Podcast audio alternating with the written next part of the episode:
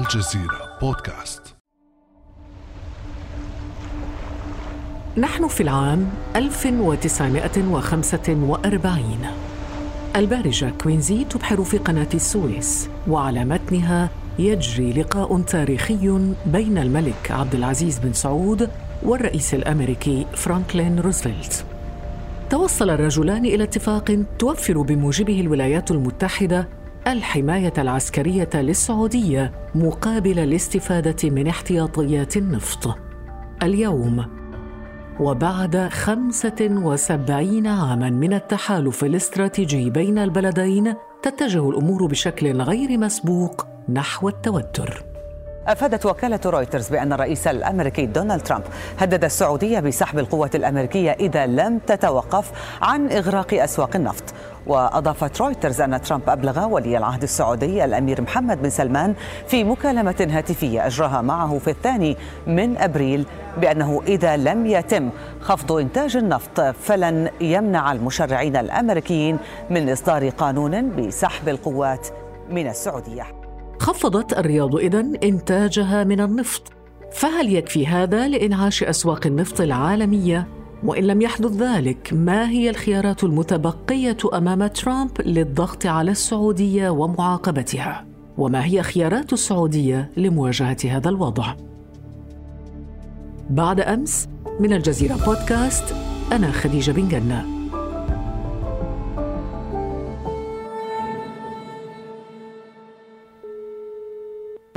ومعنا اليوم الدكتورة نسيمة أهاب العثامنة أستاذة الاقتصاد السياسي في جامعة باريس. أهلا وسهلا بك دكتورة نسيمة. أهلا خديجة.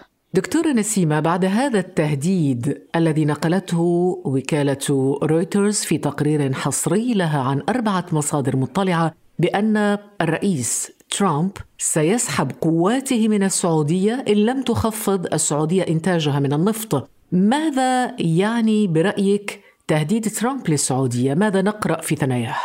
دونالد ترامب في حقيقة الأمر ليست هي المرة الأولى التي يستخدم فيها سلاح التهديد ضد السعودية. ففي الماضي كذلك كان هناك تهديد بقانون جاستا الذي بمقتضاه محكمة العدل الأمريكية بإمكانها فتح مقاضاة السعودية بسبب الأحداث سبتمبر 2001 الأحداث الإرهابية التي أدت إلى وفاة أكثر من 2400 شخص بالولايات المتحدة. هو ترامب في 2019 فتح هذا الملف من جديد وهدد السعودية بنفس الشيء. أي الاستيلاء على أصول السعودية وفرض الرسوم إلى غير ذلك. تخفيض الإنتاج الذي تم الاتفاق عليه مؤخرا بين روسيا الولايات المتحدة الأمريكية والسعودية بما يقدر تقريبا 10 مليون برميل يوميا لا يكفي في الوقت الحالي لإرجاع أسعار النفط للتوازن كما كانت عليه في السابق. لأن التخمة التي يعاني منها سوق النفط كبيرة جدا فنحتاج إلى أشهر أو يمكن أكثر من سنة من أجل التخلص من هذه التخمة. فهذه الكمية لعشر مليون برميل يوميا لا تكفي في الوقت الحالي.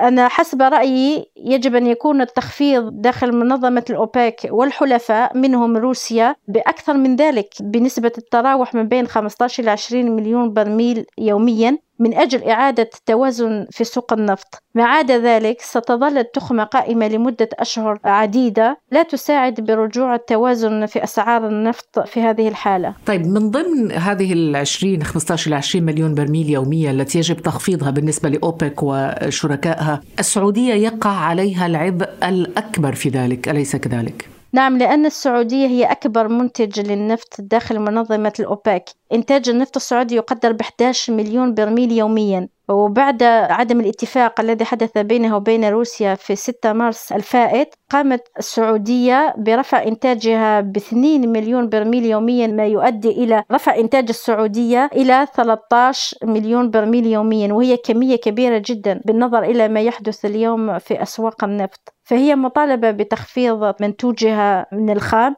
لم نحدد الكمية التي يجب أن تخفضها السعودية في الحديث بشكل عام على منظمة الأوبك أي السعودية وباقي الأعضاء الموجودين في منظمة الأوبك والمسؤولية تقع كذلك على روسيا التي تنتج ما يقدر ب 11 إلى 11.5 مليون برميل يوميا. والولايات المتحدة تنتج كذلك منذ مدة ما يقدر ب 12 مليون برميل يوميا. فهذه الكميات كلها تؤدي إلى رفع مستوى النفط الموجود في الأسواق العالمية. فيترتب على كل من هذه الأطراف الولايات المتحدة الأمريكية السعودية وروسيا أن تخفض إنتاجها بكمية معقولة جدا من أجل إعادة التوازن في أسواق النفط من جديد. إذا هدد الرئيس ترامب هذه المرة بسحب القوات الأمريكية من السعودية في حال لم تخفض الرياض إنتاجها. وبالفعل نجح في الضغط عليها وجعل أعضاء أوبك وحلفائهم يتوصلون إلى اتفاق قياسي لخفض الإنتاج العالمي للنفط بنسبة 10%. وافق تحالف أوبك بلس على خفض الإنتاج بتسعة ملايين وسبعمائة ألف برميل يوميا بدءا من الشهر المقبل وحتى نهاية حزيران يونيو. توصلت دول مجموعة أوبك بلس إلى اتفاق وصف بالتاريخي. أكبر خفض في الإنتاج بتاريخ أوبك. دكتورة نسيمة العتابنا إن لم ينعش إذا هذا الاتفاق الحالي أسواق النفط العالمية ماذا سيبقى بيد واشنطن من خيارات لمعاقبة السعودية؟ دونالد ترامب تحدث عن عدة خيارات يمكن أن يستخدمها ضد السعودية ومنها مثلا عدم السماح لناقلات النفط السعودية الإرساء في الشواطئ الأمريكية لإفراغ نفطها وفرض رسوم على هذه الناقلات مع العلم أن السعودية تمتلك مصفاة في تكساس اسمها بورت آرتر والتي من خلالها تشارك صناعة النفط الأمريكية بحوالي 600 ألف برميل يوميا. وهذه المصفاة تسمح لها بنقل خامها طبعا وتصفيته في منطقة تكساس. دونالد ترامب تحدث كذلك على رفع الحصانة السيادية لدول الأوبك منها السعودية طبعا وباقي الأعضاء بمقتضى قانون النوبك طيب ماذا يعني رفع الحصانة السيادية؟ رفع الحصانة السيادية يقضي بمقاضاة أي دولة عضو في منظمة الأوبك في المحاكم الأمريكية. طبعا المستهلكين يمكن مقاضاة الدول والمنتجين كذلك منتجين النفط يمكن أن يطالبوا هذه الدول بتعويضات بتهمة احتكار سوق النفط والتلاعب بالأسعار وهذا التهديد لوحت به الولايات المتحدة ضد من تحديدا؟ تحديدا ضد السعودية لأن هي أكبر منتج فقط. للنفط فقط العربية السعودية لأنه باقي الأعضاء الكميات التي ينتجوها ليست بنفس المستوى مع السعودية فهذه حرب مفتوحة هي حرب الأسعار في سوق النفط إذا نحن أمام خيارين إما عدم السماح للناقلات السعودية بالرسوب في موانئ النفط الأمريكية أو رفع الحصانة السيادية ثم هناك سحب الدعم العسكري والسياسي للعائلة المالكة في السعودية بمقتضى طبعا اتفاق كونسي 1945 مثل ما تحدث عنه في بداية الحلقة. وآخر تهديد هو الاستيلاء على الأصول السعودية في أمريكا. تقدر بأكثر من تريليون مليار دولار بالإضافة إلى 160 مليار دولار كسندات دين الخزينة العامة. بالإضافة كذلك الاستيلاء على أصول الشركة أكبر شركة النفط السعودية أرامكو. بمقتضى طبعا هذا الاستيلاء يمكن للولايات المتحدة الأمريكية أن تطلب من أرامكو تفككها إلى شركات صغيرة. أي أنها لا تستطيع مجابهة أي شركة ثانية شركة نفط في السوق العالمية. فهناك طبعا هذه المجموعة من التهديدات التي تحدثت عنها الولايات المتحدة الأمريكية. فقط أريد أن أنوه أن التهديد كان في الماضي ولا يزال قائما لكن لن تكون السعودية هي الخاسرة الوحيدة في هذا الأمر. في الولايات المتحدة الأمريكية على أبواب الانتخابات في شهر نوفمبر المقبل وفرض رسوم جمركية على النفط السعودي الذي يقدر تقريبا بخمسة وتسعين بالمئة إلى أن تستورد الولايات المتحدة الأمريكية كمية مهمة كذلك من النفط السعودي الذي يرصف في الشواطئ الأمريكية هو خام ثقيل أي يساعد في صناعة الديزل. فإذا في حالة ما إذا فرضت الرسوم على السعودية أو أوقفت تنزيل هذا النفط في الموانئ سيؤدي إلى ارتفاع سعر الديزل كذلك في الولايات المتحدة الأمريكية. وفي أزمة كورونا الحالية التي أدت كذلك إلى ارتفاع بعض الأسعار ومشكلة البطالة والمشاكل الاقتصادية الأخرى التي يعاني منها الشعب الأمريكي. يعني هنا يكون ترامب قد دخل مقامرة خطيرة بخصوص مستقبله السياسي. نعم نعم جدا لأنه ارتفاع الأسعار في الوقت الحالي لا يساعد ترامب ولا سياسته للنجاح في الانتخابات المقبلة لأنه المواطنين الأمريكيين يبحثون على حلول اقتصادية تخرجهم من المأزق الذي يعيشون فيه. ففي حالة ما إذا دونالد ترامب اعتمد هذه السياسة فإنه يؤدي إلى ارتفاع أسعار الديزل بطريقة مهمة جدا. وفي حالة ما إذا تمكنت السعودية من سحب استثماراتها وأصولها في أمريكا ستؤدي طبعا إلى تعقيد المشكلة المالية للولايات المتحدة والمديونية التي تبلغ تقريبا 23 مليار تريليون. يعني علي وعلى أعدائي. فعلا. فليست بحرب رابح خاسر وإنما بخاسر خاسر. خاسر خاسر. رغم ذلك دكتورة نسيمة تبدو كل هذه الخيارات عندما نتحدث عن عدم السماح للناقلات السعودية بالرسوب في موانئ النفط الأمريكية عن رفع الحصانة السيادية عن رفع الحصانة أيضا عن العائلة المالكة في المملكة العربية السعودية عن الاستحواذ أيضا على الأصول السعودية كأننا نتحدث عن سيناريو خيالي غير واقعي. كل هذا ما الوقع الذي يمكن أن يحدثه على السعودية إذا فعلا نفذت أمريكا ولو خيار واحد من كل هذه الخيارات أو التهديدات التي ذكرتيها؟ لا أعتقد أن السعودية تحبذ الدخول في مثل هذه المشاكل مع الولايات المتحدة الأمريكية باعتبارها حليف كبير في العالم هي أول قوة اقتصادية وتدعمها طبعا على كل المستويات. ولا ننسى أيضا المشاكل التي تورطت فيها السعودية في السنوات الأخيرة خصوصا حرب على اليمن ومقتل الصحفي جمال خاشقجي. في لغاية الساعة هناك طبعا مشاريع قانون في الولايات المتحدة الأمريكية. من برلمانيين ومسؤولون يريدون محاكمة المسؤولين السعودية على هذه الأعمال التي قام بها مسؤولون السعوديون. هذا يقودنا دكتورة نسيمة للحديث عن تداعيات تمرير قانون نوبك. فقد يكون مشروع قانون نوبك مبعث قلق كبير لدول أوبك وعلى رأسها السعودية التي حاولت ثني واشنطن عن إقراره في السابق مخافة أن يهدد استثماراتها المقدرة بنحو تريليون دولار في الولايات المتحدة. اليوم وقد لوحت واشنطن به مرة أخرى لكي تلزم السعودية بدفع تكلفة حرب أسعار النفط كيف ستكون التداعيات برأيك؟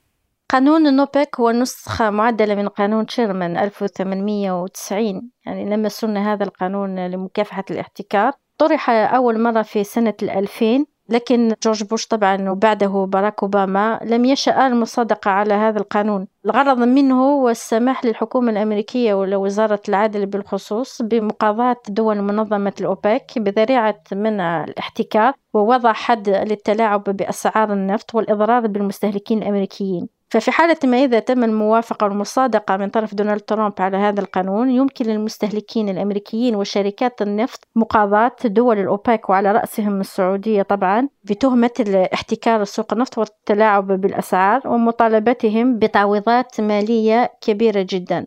لكن السعودية اليوم لديها خيارات كذلك من أجل تسوية الوضع أو على الأقل تقليل الأضرار التي يمكن أن تترتب على هذا القانون. منها مثلا سحب أصولها من الولايات المتحدة الأمريكية وإدراجها في أي دولة أخرى كي تستطيع تكملة استثماراتها طبقا لنظرة السعودية 2030 الخيار الثاني هو عدم التعامل بالدولار بالعملة الأمريكية لأن هذا الموضوع طرح في السابق لكن السعودية للأسف لم تستطع التخلص من التعامل بالدولار لأن تبقى عملة مهمة ويتعامل بها على مستوى العالم. فيمكن الاتجاه لعملة أخرى لكي تستطيع الفرار من سيطرة الولايات المتحدة الأمريكية على الأصول السعودية. وآخر خيار كذلك يمكن للسعودية أن تأخذه بعين الاعتبار إدراج أصول شركة أرامكو في بورصات أخرى طوكيو أو بورصة لندن أو باريس وسحب أصولها من بورصة نيويورك لأنه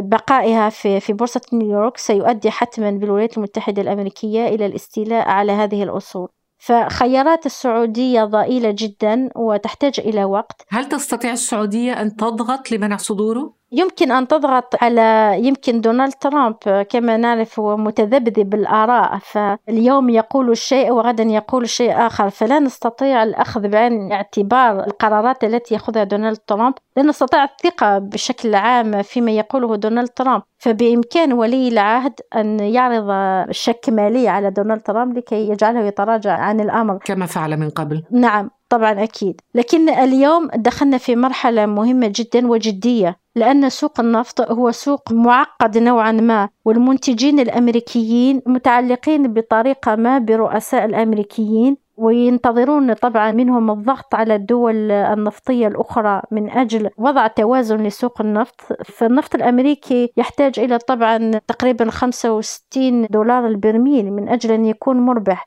فسعر النفط أقل من هذا المستوى سيؤدي بالخسارة للشركات الأمريكية وأكثر من 150 شركة نفطية أمريكية اليوم معرضة للإفلاس. فالانتخابات المقبلة مهمة جدا ودونالد ترامب هو مضطر لإعادة النظر في سياسته مع السعودية من أجل الحفاظ على نجاحه طبعا في الانتخابات المقبلة ولا أتوقع أن يخاطر بخسارة أكبر حليف له في الشرق الأوسط حتى ولو كان طبعا على حساب الشركات الأمريكية. سيجد مخرج في الأيام المقبلة لكن لا أتوقع لا من جهة السعودية ولا من جهة الولايات المتحدة الأمريكية أن تعرض الاتفاق الاستراتيجي الذي بينهم للخطر من أجل إرضاء حلفاء آخرين أو حتى شركات النفط الأمريكية. تحدثت إلينا من حجرك المنزلي. شكرا جزيلا لك الدكتورة نسيمة أهاب العثامنة أستاذة الاقتصاد السياسي في جامعة باريس. شكرا جزيلا لك. شكرا لك يومك سعيد. ويومك أسعد. كان هذا بعد أمس.